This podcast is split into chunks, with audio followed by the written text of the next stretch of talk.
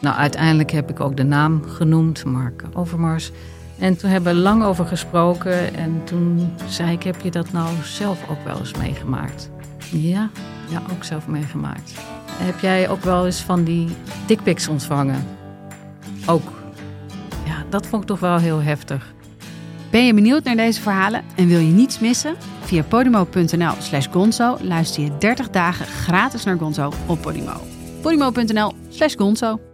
Schaamteloos Randstedelijk is dé podcast voor jonge mensen in de stad op zoek naar houvast. Iedere aflevering houden wij, Doortje Smithuizen en Perre van den Brink, de jonge steling een spiegel voor. Hoe erg is de wooncrisis voor millennials? En kan je eigenlijk nog wel vlees eten? En is natuurwijn helemaal super of is het totaal overbodige luxe? Wij zijn jouw gids binnen de Randstedelijke bubbel. Luister nu naar onze podcast Schaamteloos Randstedelijk. Overal waar jij je podcast luistert. Welkom. Vanaf de redactie van De Groene Amsterdammer is dit uw wekelijkse podcast. Ik ben Stefan Sanders en ik presenteer vandaag. Mijn gast vandaag is iemand die u kent, in ieder geval in haar papieren versie. Marja Pruis, sinds jaar en dag redacteur en columnist van De Groene en schrijfster van diverse boeken. Welkom, Marja. Dankjewel. De directe aanleiding om nu te praten is het essay dat je schreef over het publieke zelf van Sigrid Kaag. Een portie vrouwelijke menselijkheid is dan de titel. Komen we zo over te spreken. Maar dat essay maakt ook weer deel uit van een essaybundel die op verschijnen staat. Dat heet Boos meisje over vrouwen en frictie. Stukken over Rachel Kask, Simone de Beauvoir en Renate Rubinstein. En nog heel veel meer vrouwen. Maar ja, ja, boos meisje. Het is ook het openingsverhaal van die bundel geworden. Je ja. beschrijft daar een jonge vrouw, ik noem haar maar even jonge vrouw, die lekker bozig kan zijn. Ja, Ja, en dan zeg je, dat vind ik wel heel mooi, je, je, je bewondert eh, die jonge vrouw, maar, je, maar ook een beetje van een afstand. Dat je zegt, ik ben het niet, een boos meisje, maar mijn haren zijn te zacht en ze krullen van nature. Klopt. Wat is jouw afstand tot het boze meisje en Marja Pruis, de schrijver, schrijfster? Ja, een boos meisje is voor mij wel het type wat altijd een beetje met me meeloopt.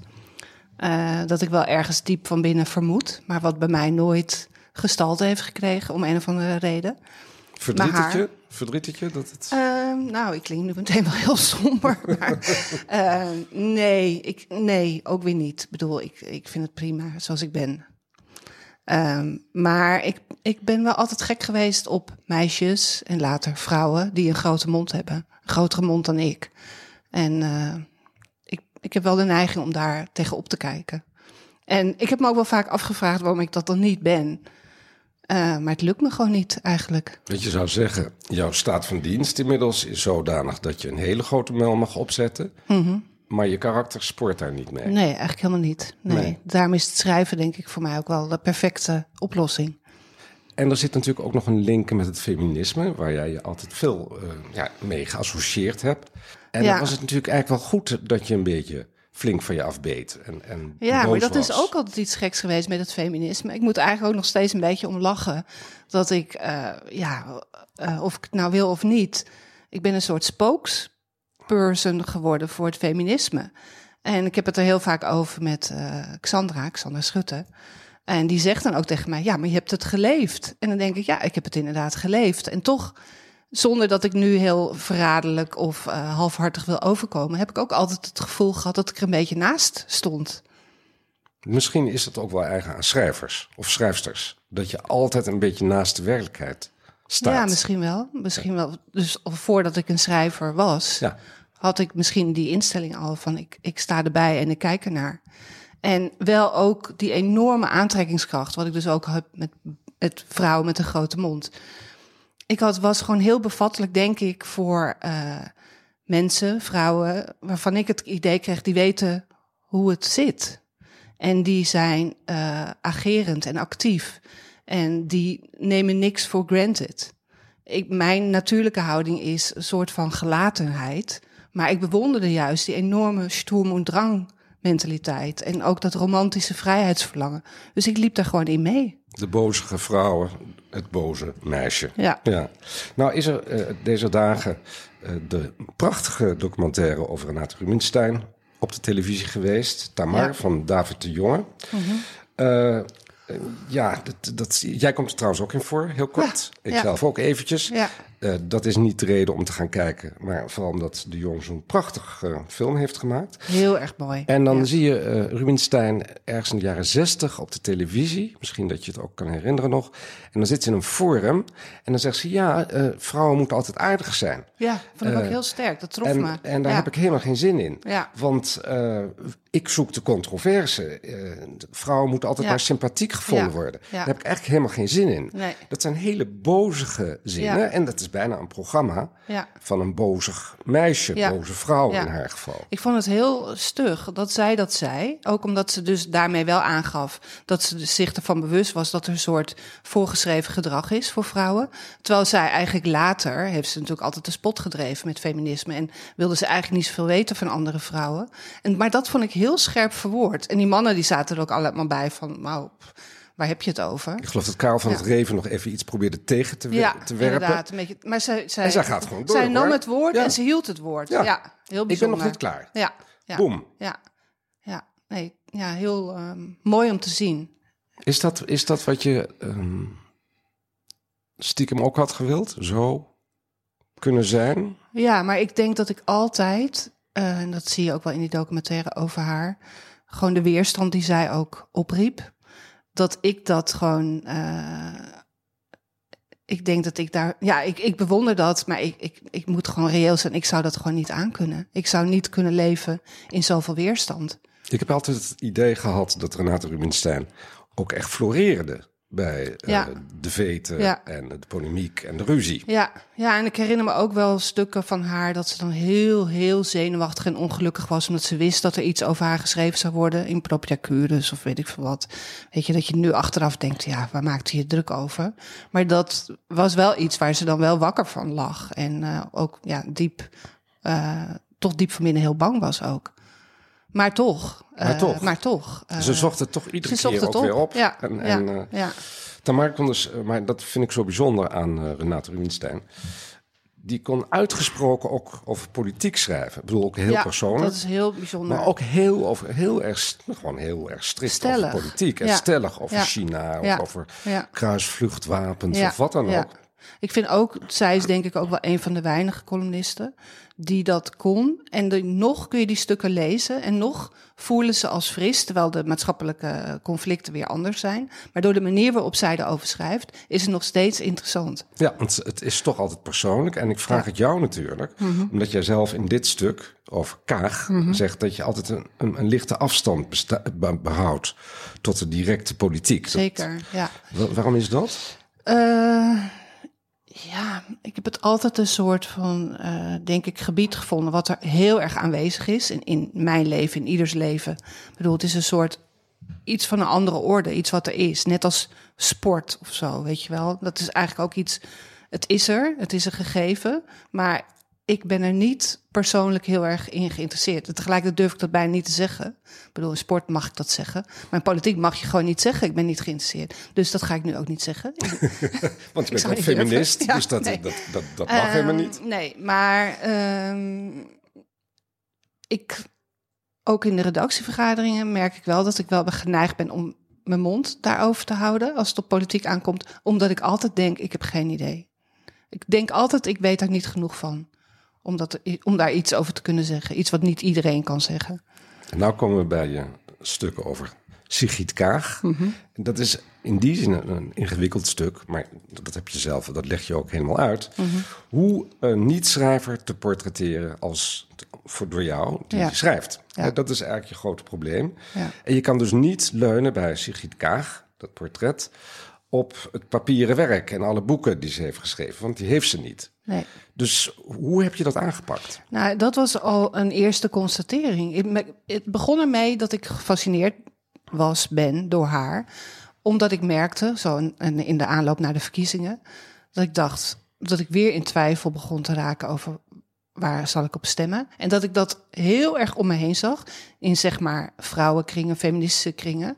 Dat, die, dat Sigrid Kaag op een of andere manier leek bijna een soort verlosser te worden. Eigenlijk de enige vrouw van wie we zouden kunnen denken, die kan Mark Rutte gewoon verstoten. En uh, tegelijkertijd kwam natuurlijk ook die, dat idee van dat zij zou kunnen verlossen, ging gelijk op met een enorme weerzin die ze opriep bij een heel ander deel van de bevolking. Um, dus ik dacht al langer van wat is het nou waarom ik dan toch denk, oh misschien moet ik mijn kaart op haar zetten.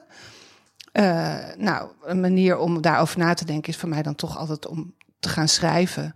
En toen stuitte ik dus meteen op het probleem van hoe kan ik er ooit achter komen wie zij is, wat haar drijft. Weet je wel, afgezien van de gewone politieke, beetje ja, geschabloneerde boodschappen die ze dan afgeeft. Dus daar begon het mee. Van dat ik dacht... Je kan natuurlijk ook denken, je bent uh, niet alleen columnist, maar ook journalist. Ik ga er interviewen. Ja. Uh, ik vind het interview daar niet, denk ik, helemaal het genre om nu iemand, uh, zeker niet een politicus, lijkt me dat mm. moeilijk om dan dichter bij iemand te komen. Ik vraag en, het ook ja, omdat jij zegt in je eigen stuk... Hè, fysiek tegenover een schrijver plaatsnemen voor een interview... is een exercitie die ik bij voorkeur vermijd. Ja. Dat is of mij allemaal volkomen navolgbaar. Ja. Maar ik vroeg me wel af, je had met haar kunnen praten, ja. toch of niet? Ja. Uh, ja, maar die opmerking over die, weet je wel, ook met de schrijver, dat ik dat vermijd. Dat heeft ten eerste mee te maken dat ik denk van iemand heeft een boek geschreven. Wat kan ik nog meer willen weten, behalve wat er in het boek staat? Mhm. En het is ook een soort van verlegenheid dat ik denk, wat ik wil weten, durf ik toch niet te vragen. ja. Dus, uh, en dat zou ik bij Kaag, zou dat nog weer anders zijn, omdat ik denk dat zij een vrij geharnaste persona heeft. Anders weet je het misschien niet in de politiek. Dus ja, waar leidt zo'n interview toe? En ik zou bang zijn om, zo gauw ik tegenover haar zou zitten, dat ik dan andere gedachten over haar krijg. En niet goed meer over haar zou kunnen schrijven, omdat ik dan voor me zie hoe ze, weet ik veel, met haar handen houdt of uh, ja, de gezicht gewoon van te dichtbij zie. Het is altijd zo, hè? als je mensen live ziet, is het heel moeilijk om ze niet een beetje aardig te gaan vinden. Helemaal, ja. En ik neem aan dat als ik bij haar zou zitten, dat er een woordvoerder bij zou zitten. Dat het een vrij formele situatie zou mhm. zijn. Maar het is wel mijn ervaring, zo ga je bij een schrijver thuis bent en die zet koffie voor je of die, die uh, maakt een bakje soep. Weet je wel, dat je denkt van ja, wat zal ik nog schrijven over je? Ja, wat zal ik nog eens even flink uithalen? Nee, ja. dat, dat, zit er gewoon helemaal niet meer nee. in. Nee. Um, wat ik zelf wat ik interessant vond aan je stuk, sowieso dat je dat uh, schrijft, durft te schrijven en dat je ook die omweg maakt. En eigenlijk gaat het over jouw fascinatie voor Kaag. Ja. Hè, als leider, als vrouwelijke leider. Ja. ja. Uh, um, en dan zeg je dus, maar ze is geen schrijver, dus dat is een probleem voor, voor mij. Ja. Ik wil haar over haar schrijven. Ja. Ze is een politiek, een politica, politicus. Um, toen dacht ik meteen aan Hannah Arendt, want mm -hmm. ik ben natuurlijk ook niet van de straat. En ik dacht meteen van ja, maar uh, Arendt heeft gezegd: je hebt drie handelingen: arbeid, werk en handelen. Handelen, politiek handelen, dat is het hoogste. Want dat is het hoogste, ja. Ja, ja dat gaat over uh, amor mundi, de liefde voor de wereld. Dat is ja. echt. Hè, dus de politica, mm -hmm. dat is eigenlijk, die is eigenlijk veel meer dan de schrijver. Is veel meer dan degene die gewoon werkt of arbeidt. Mm -hmm. Maar die handelt en verandert de wereld. Ja. Ja, nee, dat, ik vind het, ik ken die driedeling niet, maar ik, ik, ik zie dat meteen. En ik vind het ook, uh, uh, dat is ook denk ik wat mij nederig stemt ten aanzien van politici in het algemeen. Afgezien van dat ik ze, weet je wel, nu misschien te veel voor me zie als, uh, als faalbare mensen, feilbare mensen. Uh, maar dat ik wel denk, ja, maar die, die moeten wel iets gaan doen met maatschappelijke consequenties. Die moeten een idee hebben waar, waar het naartoe gaat. En dat denk ik bij Kaag ook. Kijk, mijn probleem was meer van wat kan ik werkelijk zeggen over haar. Zonder nu helemaal diep in te gaan op zoiets als een partijprogramma. En uh, ik ben dus geneigd, omdat ook vrij, uh, daar schrijf ik misschien vrij relativerend over omdat zo gauw een politicus een programma formuleert, zijn het altijd zulke grote woorden dat je ook gewoon geen idee meer hebt wat het betekent. En Kaag is natuurlijk heel erg gewoon zo op het podium gezet met het idee nieuw leiderschap. Ja, nou, ja, wie zou er tegen nieuw leiderschap kunnen zijn? Maar wat is dat leiderschap dan? Ik was eerst blij dat zij best wel veel lezingen heeft gegeven. En zij heeft ook een soort van ja, een, uh, een, katholieke achtergrond. Ze heeft ook lekenpreken gehouden. Weet je wel, dus ik kan wel een indruk krijgen van haar denkwereld en van haar culturele achtergrond. En ik, ik, daarom, dat zijn ook dingen die ik dan wel durf te denken over haar dat het een intelligent denkend iemand is. En dat ze uh, goede boeken leest, bijvoorbeeld, om maar wat te zeggen. Maar uh, af, ja, wat jij nu zegt over een politicus is een soort metafiguur, een handelende figuur. Dat maakt het niet minder moeilijk om over haar te schrijven. Nee. Wat is je, aan, wat is je aangrijpingspunt? Ja, het, is, ja. Het, is, het lijkt mij ook heel erg moeilijk. Wat mij altijd verrast... A heeft Sigrid Kaag mij heel erg verrast. Dus ik was... De persoon, de politicus. Ja, ik was heel erg opgetogen eh, de eerste keren dat ik haar op de televisie zag. Ik ken haar ook, niet. Ja. heel erg ja. aangetrokken. Ook heel erg, hè, hè, eindelijk zo'n vrouw die leiding geeft. Maar alles wat ik dus leuk aan haar vind, mhm. vinden dus heel veel mensen heel naar aan haar. Ja. Want in één woord elitair. Ja. Dat is het. Terwijl ik denk altijd, maar dat vind ik dus prettig, ja. dat Kaag heel erg zorgvuldig spreekt. Ja. Dat vind ik dus niet bekakt. Nee, nee, nee, dat is gewoon precisie ook. Ja. En als je trouwens iemand bekakt wil horen spreken, dan moet je naar Nathan Rubenstein luisteren. Nou, ja. Dat is ongelooflijk. Ja, dat, is bijna hoe niemand meer spreekt. Nee, zelfs de koningin heeft nooit zo bekakt gesproken. Ja, ja. Dat doet ze werk Maar ook heerlijk, want ze doet het sans gêne. Ja, ja, en heel goed. Ja. En daarmee heeft ze ook een beetje de wind eronder. Dat ja. is wel nee, die heeft zo haar eigen dictie te pakken. Ja, dat vind ik ook heel bewonderenswaardig. Maar goed, het interessante van Kaag, en dat is ook uh, gek... Uh, wat ik het mooi aan vind, is dat zij. Ik kan haar niet goed ergens aan linken. Je kan haar ook niet aan het feminisme linken, bijvoorbeeld.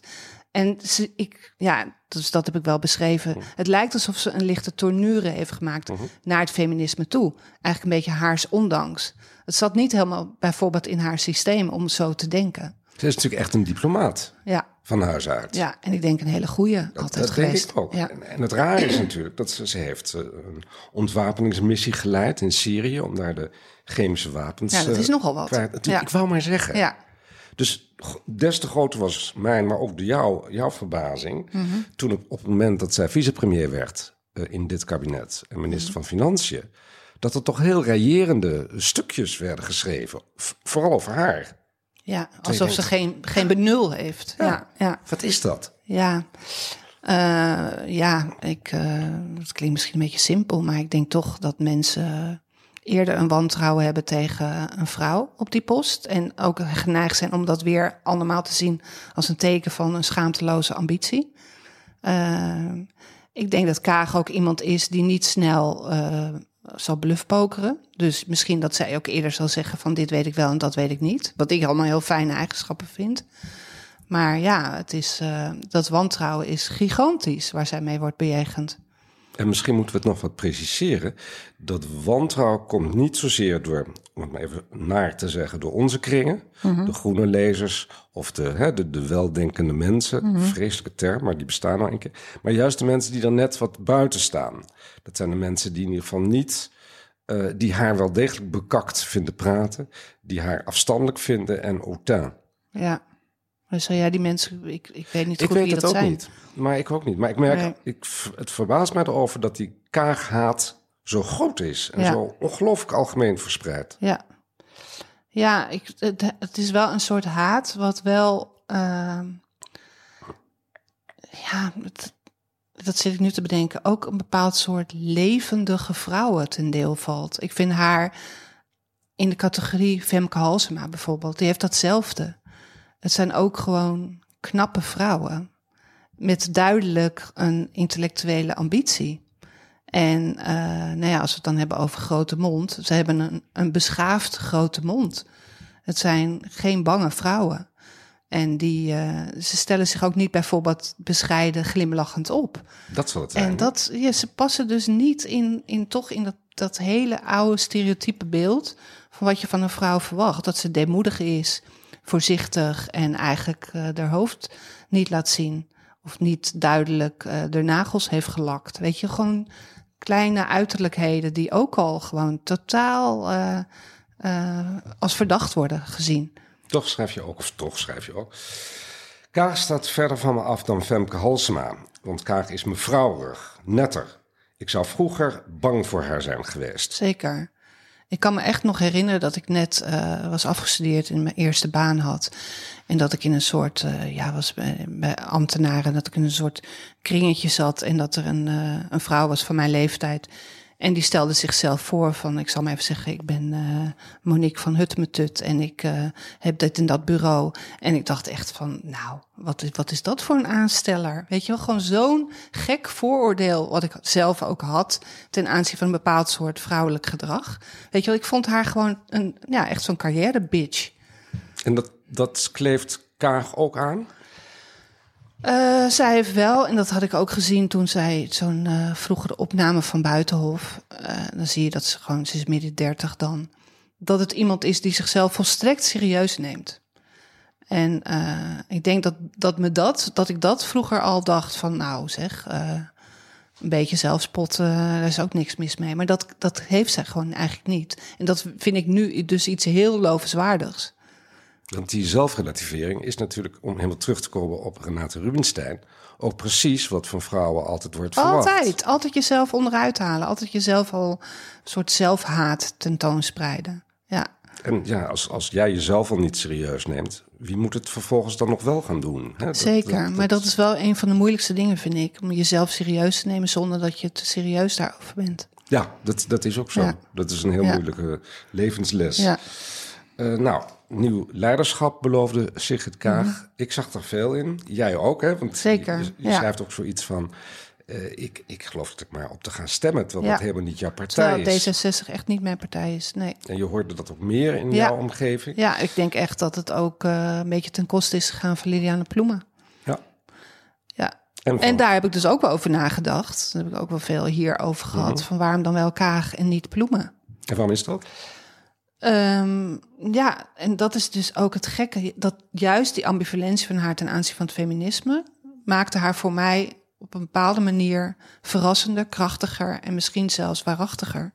Ik dacht van jij, jij hebt niet bijvoorbeeld al het idee van ik moet binnen een bepaalde ideologie handelen. Je bent eigenlijk een soort van vrij mens. Ja, misschien klinkt het om heel naïef. Nee, het klinkt helemaal niet ja. Nee. nee, ook omdat Kaag natuurlijk ook gewoon uh, liet zien in de loop der tijd dat ze kinderen heeft, mm -hmm. uh, wat voor man ze heeft, dat ja. ze in Jeruzalem heeft gewoond of nog steeds woont. Ja. Uh, nou, hoe ze dat. Ja, ik vind het heel knap hoe zij zich voordat ze dus echt lang in de politiek actief was, dat ze zich zo langzaam zich liet zien en tegelijkertijd altijd die reserve hield. Heel knap. Ja, gereserveerd. Ik ja, gereserveerd. Ik hou ik daarvan. Dat, ja. ja. Maar ja. eigenlijk heb ik het idee dat juist die reserve, die distantie bij vrouwen, helemaal niet zo wordt gewaardeerd. Nee. Nee, eigenlijk, en dat zie je ook wel in. Uh, ook die worsteling meen ik ook bij haar te zien. Weet je, dan zit ze opeens wel bij dat programma van Bo van Ervens. Heet Erven Doorns. Erven Doorns. Ja, um, dan uh, wil ze zich ook bij wijze van spreken menselijker, kleiner voordoen dan ze is. Weet je, dat probeert ze en dat, dat lukt haar niet goed. Uh, ja, er zijn mensen die dat toch het liefst, die hebben moeite denk ik met grote mensen. Die willen het liefst grote mensen toch ook een beetje klein zien. En toen was er die affaire rond, het is een onduidelijke affaire vind ja, ik nog steeds. Ja, heel. Frans van Drimmelen. Allemaal heel smoezelig het en is moeilijk. allemaal heel smoezelig. In ieder geval, het was een grote partijman, is een grote D66-partijman geweest. Mhm. Mm -hmm. Aanklacht gaat eigenlijk over st stalking, geloof ik. Ik, ik weet eigenlijk niet eens of het over seksuele intimidatie gaat. Er is veel onduidelijk, maar er is ook heel veel uh, rumoer over die kwestie. En het probleem, grote probleem is dat D66 in casu Sigrid Kaag zelf ja. hiervan geweten zou hebben en het en zou hebben afgedekt. Ja, ja dus dat is heel lastig. Buitenproportioneel ja. veel over geschreven. Ja, ja, en ik vind het ook lastig om daar iets over te zeggen, want ik, ik weet ook niet precies wat er is gebeurd. Maar wat ik wel zie is dat iedereen naar haar kijkt. En dat bijna gewoon meer aandacht uitgaat naar haar dan de persoon in kwestie die uh, grensoverschrijdend gedrag heeft vertoond. Dat, dat vind ik toch gewoon heel, heel lastig. Dat je ook allemaal mensen die daarvoor dus heel erg pro-Kaag waren, nu alweer roepen van we moeten van er af, ze moeten aftreden. En dan denk ik dus echt, uh, met mijn apolitieke houding, van ja, zo schieten we nooit wat op. Nee, en misschien ook gewoon veel te snel en, en, en onterecht. Ja. Ik bedoel, het is nogal een project wat Ja. ze opzet. En dat weten we ook. Via dat heeft tijd nodig. Ja, Ja. Die Dat gewoon- schoollezing die, die Kaag heeft gehouden. Dat is, vond ik een hartstikke goede lezing. Ja. En wat ze eigenlijk daar beschrijft, vind ik... dat ze de moraal weer in de politiek wil brengen. Nou, Ja. dat is nogal een... Ja, dat is precies iets wat mij heel erg aanspreekt. Ja. En, En- daar heb je wel mensen voor nodig met gezag, ook moreel gezag. Ja. Is ze dat nu niet kwijt? zoveel. Nou, in mijn ogen niet. Echt absoluut niet. Nee, zeker niet. Nee, ik ben ook niet anders over haar gaan denken dan eh, voor de verkiezingen. Moreel leiderschap hebben we het over. Maar goed, daarvan zeggen mensen nu juist dat morele leiderschap, dat gezag, heeft ze verloren door deze affaire. Ja, dat vind ik wel weer flauw eigenlijk. Ik bedoel, dat is echt typisch zoiets van iemand legt ergens een lat en dan wordt er ook wel heel snel gezegd van ze haalt het zelf niet. Ik bedoel, ik zie dat niet helemaal. Voor mij heeft ze moreel niet ingeboet of zo. Waarom? Ehm, ja, ik denk wel, ze is, eh, er zijn heel veel onhandigheden gebeurd. Er had ook op een gegeven moment gewoon iemand naast haar staan. Waarvan ik dacht van, hebben jullie van tevoren niet afgesproken wat er gezegd wordt? Weet je, dus het was allemaal een nogal een blamage. En dat zie ik ook wel. Maar ja, het maakt het uiteindelijk moreel leiderschap, dat vertrouw ik haar nog steeds toe. Nou, heb je natuurlijk ook dat boek, hè? Dat, dat verschijnt. Ja, wanneer, verschijnt dat boek? Boos meisje, dat verschijnt. Dat verschijnt volgende week dinsdag. Ja. ja. En dat stuk over Kaag staat er ook in, of ja. iets, ja, iets ge- uitgebreider. iets Ja. uitgebreider. Maar Ja. Mhm. er staan meer mensen in. Ik noemde ze al. Ik weet, Thatcher staat er volgens mij niet in, hè? Nee, Margaret nee. Thatcher. ik heb wel ook een keer over Thatcher geschreven, maar ja, Thatcher is wel echt een, eh, wel weer een heel ander type. Wat ook in dit boek staat, is een stuk over Nelly Kroes. Ja, die- die- En dat is wel meer een Thatcher-achtige figuur. En daar heb ik ook een, weer op een hele andere manier over geschreven. Dat is meer een biografisch stuk. Maar dat eh, eh, is veel meer een soort van eh, fenomeen. Het is ook iemand natuurlijk met een afgesloten. Nee, nee, helemaal niet. Ze is nog steeds werkzaam. Maar op een of andere manier voelt toch haar, kon ik haar politieke loopbaan meer doorzien. En dat is wel echt iemand die one of the boys altijd is geweest. Dat is volgens Ja. mij ook het verschil met Sigrid Kaag. Als je Ja. Mhm. nou haar afzet tegen, of een afzet vergelijkt met Nelly. Ik ben altijd nog steeds geneigd. Ja, ik Smit-Kroes, denk dat maar het Smit Kroes zit ook helemaal in mijn hoofd Ja, gehamerd. maar goed. het is Nelly Kroes, Ja. zeggen we nu keurig. Ja. Eh, Nelly, en eh, als je die vergelijkt met Kaag, is, is Kroes veel, ja, veel minder getroubleerd. Lijkt Veel wel. minder en veel meer van aanpakken. Zij is ook echt typisch van die one-liners van hup, handen uit de mouwen. Weet je Eh, wel, ik zo zie heel hier trouwens dat twee vrouwen die hier naast me zitten... helemaal niet weten wie Nelly Smit-Kroes of Kroes is. Oh. Misschien moeten we dat even uitleggen nog. Ja, nou, dat is een, eh, een eh, politica, een VVD-politica... die, ja, ik weet niet meer precies in welk jaar... maar ze heeft heel lang meegedraaid. Echt als een van de weinige vrouwen in het kabinet. En ze is bijvoorbeeld minister van Verkeer en Waterstaat geweest... En eh, ja, ze is nu, volgens mij doet ze nu iets met technologie. Ik weet echt niet precies. Ze is ook commissaris in Europa geweest, ja, dacht dat ik. ze ook. het Ze heeft een EU. hele, hele hele grote, carrière. hele grote dingen. En iemand die ook heel veel persoonlijke eh, aandacht kreeg. Maar ja, dat is allemaal in het pre-social media tijdperk. Dus het bleef wel binnen de perk. In die zin, ik herinner me eigenlijk alleen Jan Blokker. Die was toen vaste columnist. Waar nu Shelle zit als in Bert Wagendorp. Op die plek had je Jan Blokker. En die had het altijd over vrouwtje Kroes of meisje meisje, Kroes. meisje. Ja, Meisje, Meisje, ja. Ja, ja, Ja. ja. Dus Terwijl, d- ja, ja. Nelly Kroes is, een, als je dat zo mag zeggen... een wat mannelijke versie dan eh, Sigrid Kaag Ja. ooit op het toneel zal zetten. Zeker, Dat was ja. meer een vrouw gewoon met macht. Ja. En daar draaide ze ook niet omheen. Nee, nee. En zij eh, zou de laatste zijn om te beweren dat ze er last van had dat ze vrouw was. Ik bedoel, dat ze was beneden haar, haar stand. Dat is ook het gekke, want die heeft ook in haar heel erg later in haar carrière een feministische draai gemaakt. En was zij een van de voorstanders van het vrouwenquotum. Dus zei van anders komen, krijgen we nooit een gelijke verdeling in eh, de top van het bedrijfsleven bijvoorbeeld. Dus dat was heel bijzonder. Dankjewel, Maria. Graag gedaan. Het boek eh, Boos Meisje over vrouwen en frictie verschijnt volgende week. En dan kan u al die stukken en al die vrouwen waar we het nu over hebben gehad nalezen. Zeker. Verder in de groene van deze week. Een stuk getiteld Biefstuk met havermelk. Dat gaat over de linkse droom, de contouren van een progressieve fusiepartij en alle obstakels die daarbij komen kijken. En daarnaast een onderzoeksartikel over Curaçao als wereldspeler op de online gokmarkt. Maar de overheid houdt geen enkel toezicht en zo krijgt de maffia daar vrij spel. Dat en veel meer kunt u lezen met een abonnement of een proefabonnement op De Groene Amsterdammer. Volgende week zijn we er weer met analyses en achtergronden bij het nieuws. Deze week werd de podcast gemaakt door Giselle Mijn Lief, Marieke de Haas en Stefan Sanders. En de eindtune die u nu hoort is A Tune for Anne van Paul van Kemenade.